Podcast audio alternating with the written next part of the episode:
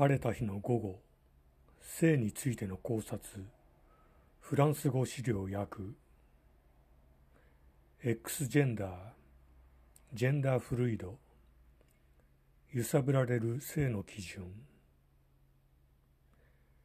皆さんこんにちは。SCP ジャパンの活動を少し遠いところから応援しているミヤと申します。あるきっかけで SCP ジャパンの活動を知り、それから2回にわたって SCP ジャパンのページに記事を書く機会をいただきました。少し遠いところ、海外にいる私は SCP ジャパンの活動に直接参加する機会はなかなか持てませんが、SCP ジャパンの活動の内容や報告から日々様々なテーマを広く豊かに考え、学ぶ姿勢を教えてもらっています。社会的なテーマをより身近に感じられるという点で、SCP ジャパンの活動の幅広さは皆さんもご存知だと思いますが、その活動報告からいつも感じることは、どんな社会的なテーマにおいても、規制の考え方にとらわれずに自身で考えること、学ぶことを大事にしているのだなということです。そして今回のテーマです。そもそも専門家や当事者でない私があえてこのテーマを題材にするのはなぜかという点についてですがこのテーマに関してはテーマの方からやってきたというのが自然な答えになるように思います。それは今現在私が暮らしているフランスでは性の多様性というテーマが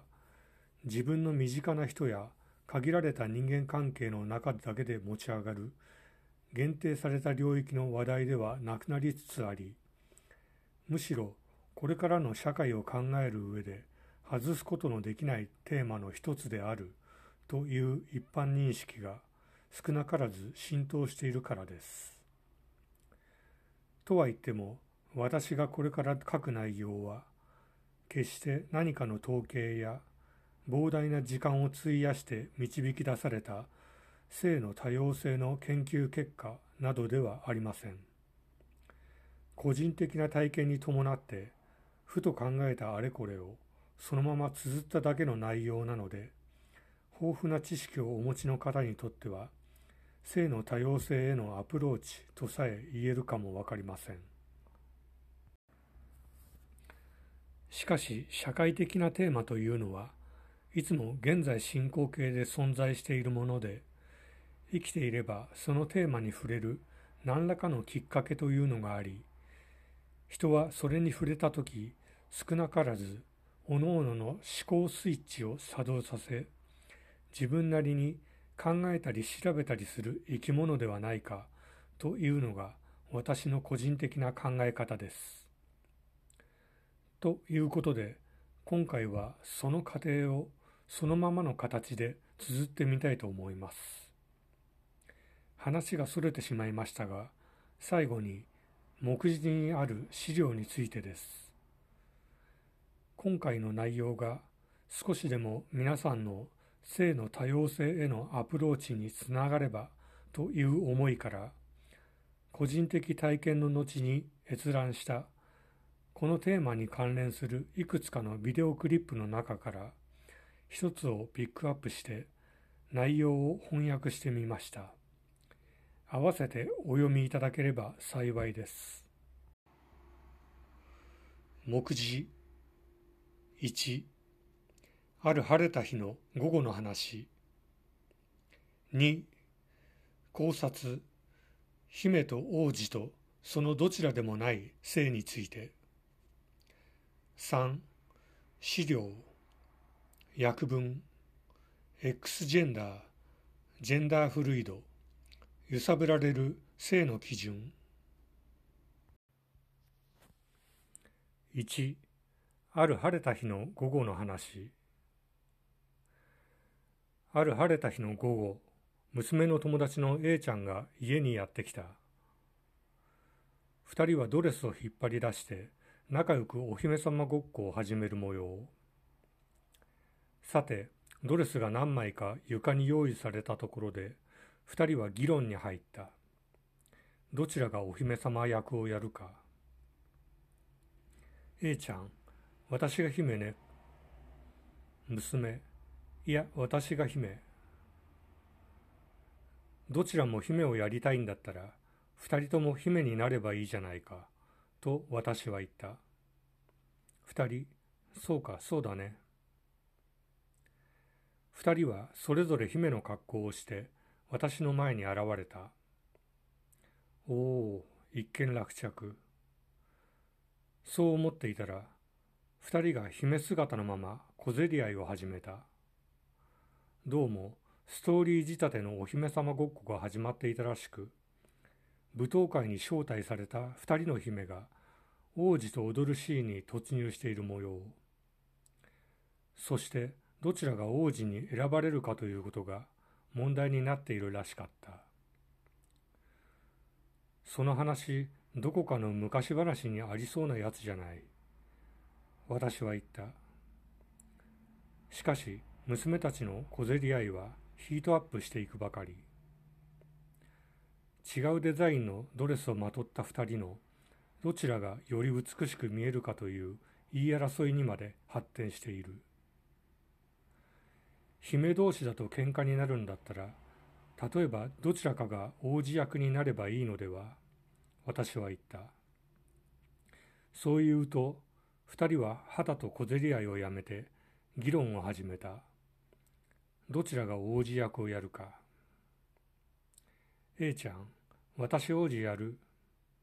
娘、いや、私が王子。じゃあ二人とも王子になればいいのでは？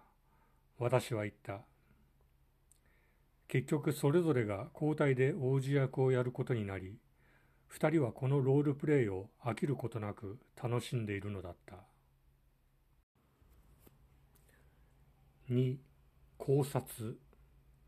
姫と王子とそのどちらでもない性について。お姫様ごっこという変哲のない遊びにはルールなどないように見えて実はルールがあった。それは誰が何役をやるかをはっきりさせること。そしてその役に合った振る舞いをすること。二人を見ているとこのルールを忠実に守ろうとしている姿勢がうかがえる。そしてこの役に合った振る舞いとは一体どういうものかを見ているとそれは明らかに王子、男、姫、女という性の役割を演じることだった。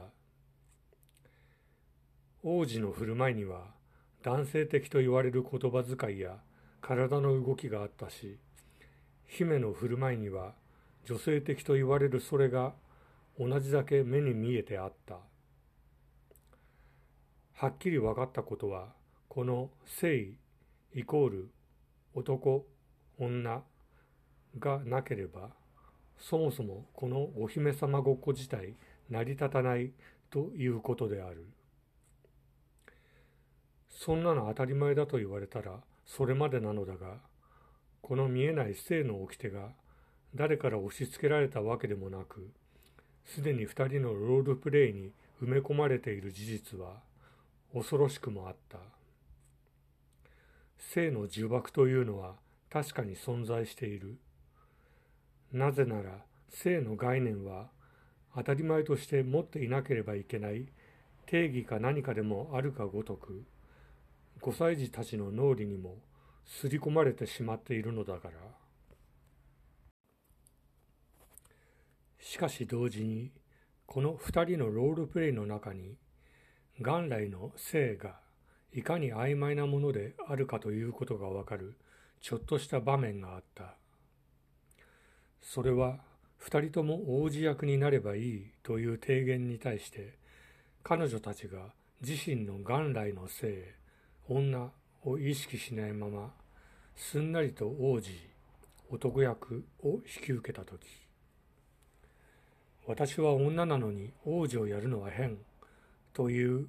あのお決まりの文句が返ってくるかもしれないと構えていた私にとってこの二人の切り替えには意表をつかれた。社会が定めた性というのはあくまでそれに付随する役割や振る舞いのことで自身の性とは切り離されるべきであること。またこの自身の性は元来の性の概念に左右されるものではないということをすんなりと見せられたような気がしたからだ。そうすると立ち戻って性とは一体何だという話になるのだろう。フランス社会ではこの議論が随分前から活発になされてきたようだ。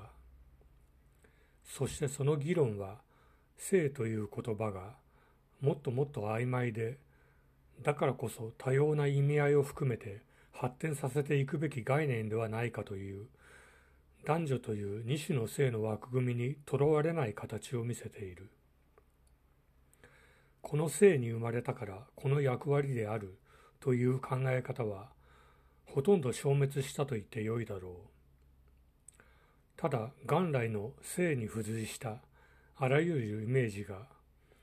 今もしつこく元来の性を支えている構図があることは否めない。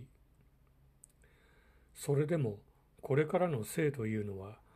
もっと多様化していくであろうし今までにない文化を作っていくのであろうと思う叱るでもなく褒めるでもなくただいるは許されるのか。2021年5月15日配信コラムの音声バージョンです。皆さんこんにちは。SCP ジャパンの井上です。いつもコラムを読んでくださりありがとうございます。今回もとっちらかった内容ですが楽しんでいただけると嬉しいです承認欲求というのは小さな子供から大人まである程度誰にでも備わっているものだと思う。ましてやこの成長主義の評価社会ではなおさらその欲求は培われやすいのではとも一般に子供が認められたと感じる瞬間はどんな時だろうか？褒められた時がそれにあたるのだろうか？そういえば良い先生というのは褒め方が上手と聞くことがある。叱るのではなく、褒めて気づかせる、褒めて誘導する、など褒め力は良い学校の先生となるために大事なキーワードらしい。褒め方講座などと言われる講座もよく見かける。多くの先生が良い先生になりたいと思う気持ちを持ちその中で褒め力を高め良い先生となるために良い授業をするために子供を褒める褒められた子は認められたと喜びその褒められた経験をもとにその子の中で良い悪いの基準が形成されるそうやって培われた基準で自分や他人を評価するようになる。回りくどい言い方でここまでぐだぐだきたが、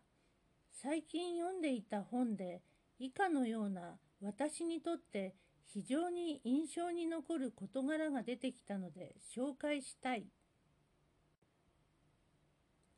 その本はフリースクール等での事例本なのだが、その中で紹介されているあるフリースクールでは